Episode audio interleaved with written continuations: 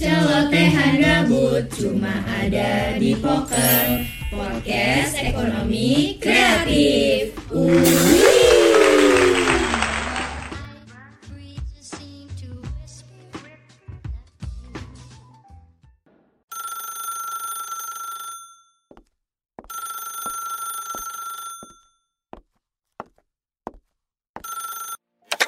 Hai, kenalin nama aku Gong Es. Aku adalah seorang mahasiswa ilmu komunikasi di Universitas Udayana yang bulan depan nih, kebetulan aku mau naik ke semester 3. Kalau dipikir-pikir sih gak kerasa banget ya, padahal baru aja gitu kemarin ngerasain jadi maba gitu.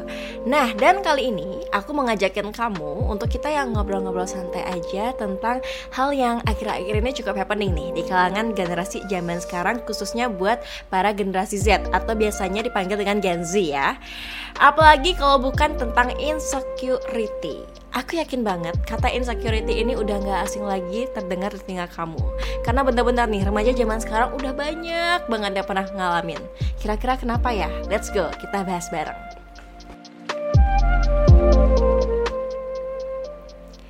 Sebagai generasi Z atau Gen Z yang hidup dan tumbuh di perkembangan teknologi digital yang masif gitu ya, dan apalagi dengan hadirnya media sosial sangatlah memudahkan kita dalam melakukan banyak hal, mulai dari membeli pakaian, membeli makanan, berjualan, berkomunikasi atau berinteraksi jarak jauh, melihat hiburan, menerima berbagai informasi, hingga untuk mengekspresikan diri. Pokoknya semua hal itu bisa kita lakukan lewat sosial media. Jadi gak heran lagi ya kalau misalnya kehidupan remaja zaman sekarang itu lebih banyak dihabiskan gitu pada media sosial ini, Instagram, TikTok, YouTube, dan lain-lainnya. Tapi sayang banget, di balik segala manfaat hadirnya media sosial itu pastilah ya ada dampak negatif yang ditimbulkan bagi para penggunanya. Salah satu kejadian yang sering banget kita jumpai karena media sosial saat ini itu adalah gangguan kesehatan mental, yakni insecure atau insecurity.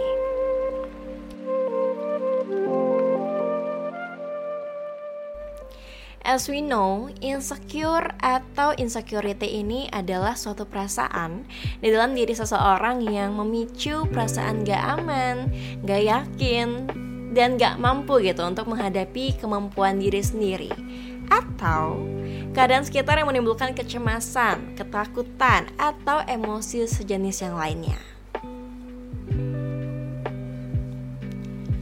Karena nih sebagian kehidupan remaja zaman sekarang ini berada di sosial media, di dunia maya, pastinya tiap hari kita bisa nih ngelihat sekilas tentang kehidupan orang-orang. Apalagi media sosial kan sekarang udah jadi tempat ajang pamer pencapaian ya. Jadi kita bisa ngelihat nih, mungkin ada yang baru menang lomba, ada yang baru keterima kerja atau magang, ada yang lagi having fun mungkin liburan kesana kesini, atau mungkin ada lagi yang baru jadian nih sama gebetannya. Pokoknya kita bisa ngelihat semua itu dari sosial media. Tapi terkadang ketika kita ngelihat semua pencapaian-pencapaian tersebut dari mereka yang post lewat media sosial, kita jadi lebih sering membandingkan hal tersebut pada diri kita sendiri.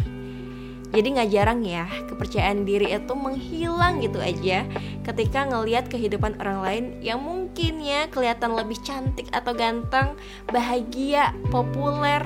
Pokoknya ngerasa kalau misalkan kehidupan yang mereka itu lebih baik lah ya daripada kehidupannya kita sendiri.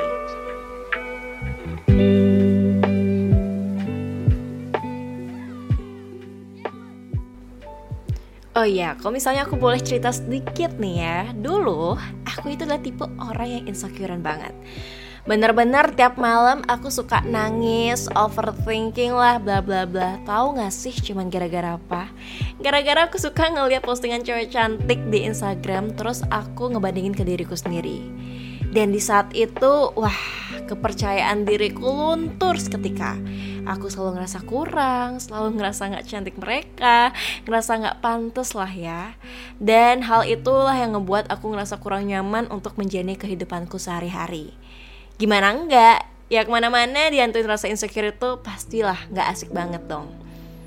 Tapi nggak apa-apa. Dari kita rata-rata pasti pernah mengalami insecurity ini. Ini hal yang wajar kok guys. Cewek maupun cowok bisa ngerasain insecurity. Dan pastinya penyebab insecure antara cewek dan cowok itu berbeda-beda. Makanya kenapa aku bilang insecurity ini cukup happening di kalangan generasi zaman sekarang, khususnya bagi generasi Z ya, atau Gen Z.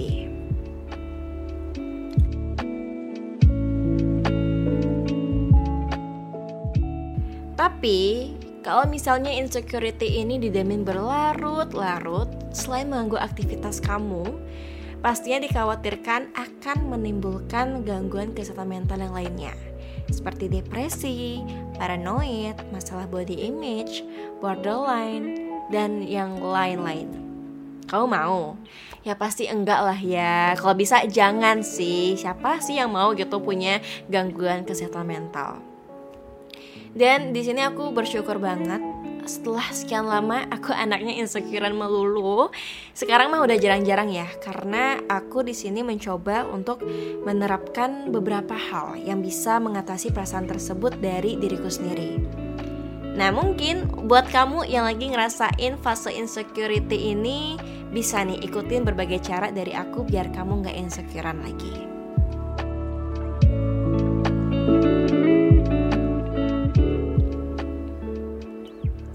Yang pertama yang aku coba pada diriku sendiri itu adalah fokus untuk enggak membandingkan diri dengan orang lain. Karena aku pikir setiap orang itu punya proses yang berbeda-beda dan prosesnya masing-masing. Karena itu perlu sebuah manajemen emosional agar insecure itu tidak mempengaruhi mental kamu. Pada dasarnya bukan media sosial lah yang membuat insecure, tapi gimana diri kita itu membangun batasan aman secara psikologi sehingga kita lebih bisa menghargai nih keautentikan diri sendiri. Ya bisa bilang intinya self love ya guys, karena pada dasarnya setiap individu itu mempunyai kelebihan masing-masing dan juga kekurangannya masing-masing. Yang kedua, jadikanlah keberhasilan orang lain itu sebagai motivasi. Saat kita ngelihat kesuksesan seseorang di media sosial, jadikanlah hal tersebut sebagai motivasi kita untuk ngeraih apa yang menjadi tujuan ataupun goals dalam hidup kita sendiri. Misalnya kita ngelihat ada orang yang baru dapetin universitas ternama. Kita bisa tuh jadikan itu patokan sebagai motivasi kita biar nanti kita bisa ambisi juga. Biar kita bisa dapetin universitas ternama tuh kayak mereka. Lalu yang ketiga, kita harus ingat ya, gak semua hal di media sosial itu seindah dunia nyata. Mungkin kita bisa ngelihat pencapaian orang-orang, tapi kita gak bisa ngelihat di balik layar ternyata ada perjuangan berat yang mereka harus laluin gitu untuk mencapai goals mereka tersebut. Lalu yang terakhir, jangan lupa untuk selalu bersyukur dengan apa yang kita miliki ya. Karena di saat kita bersyukur dengan kondisi dan apa yang kita miliki, pasti Tuhan akan menambah nikmat yang kita miliki sekarang. Nah, itulah dia beberapa cara yang aku terapkan untuk mengatasi rasa insecure dalam diriku sendiri. Gimana? Sebenarnya ini adalah cara-cara yang gampang banget kok untuk dilakuin. Cuman, aku tahu pasti untuk merubah sesuatu itu sangatlah memerlukan waktu. Jadi, gak apa-apa, pelan-pelan aja, take it slow. Nanti lama-kelamaan pasti bakalan jadi suatu kebiasaan kok. Terima kasih banyak untuk kamu yang dari tadi udah dengerin podcast aku. Semoga hal-hal tadi bisa ngebantu kamu yang mungkin lagi berada di fase insecurity ini. Daripada kita berlarut-larut ya buat musingin kehidupan orang lain, lebih baik kita menghargai dan fokus ke kehidupan kita masing-masing aja. Kalau gitu, aku Gong Es pamit. Semoga kita bisa lagi ngobrol bareng di kesempatan berikutnya. See you and bye.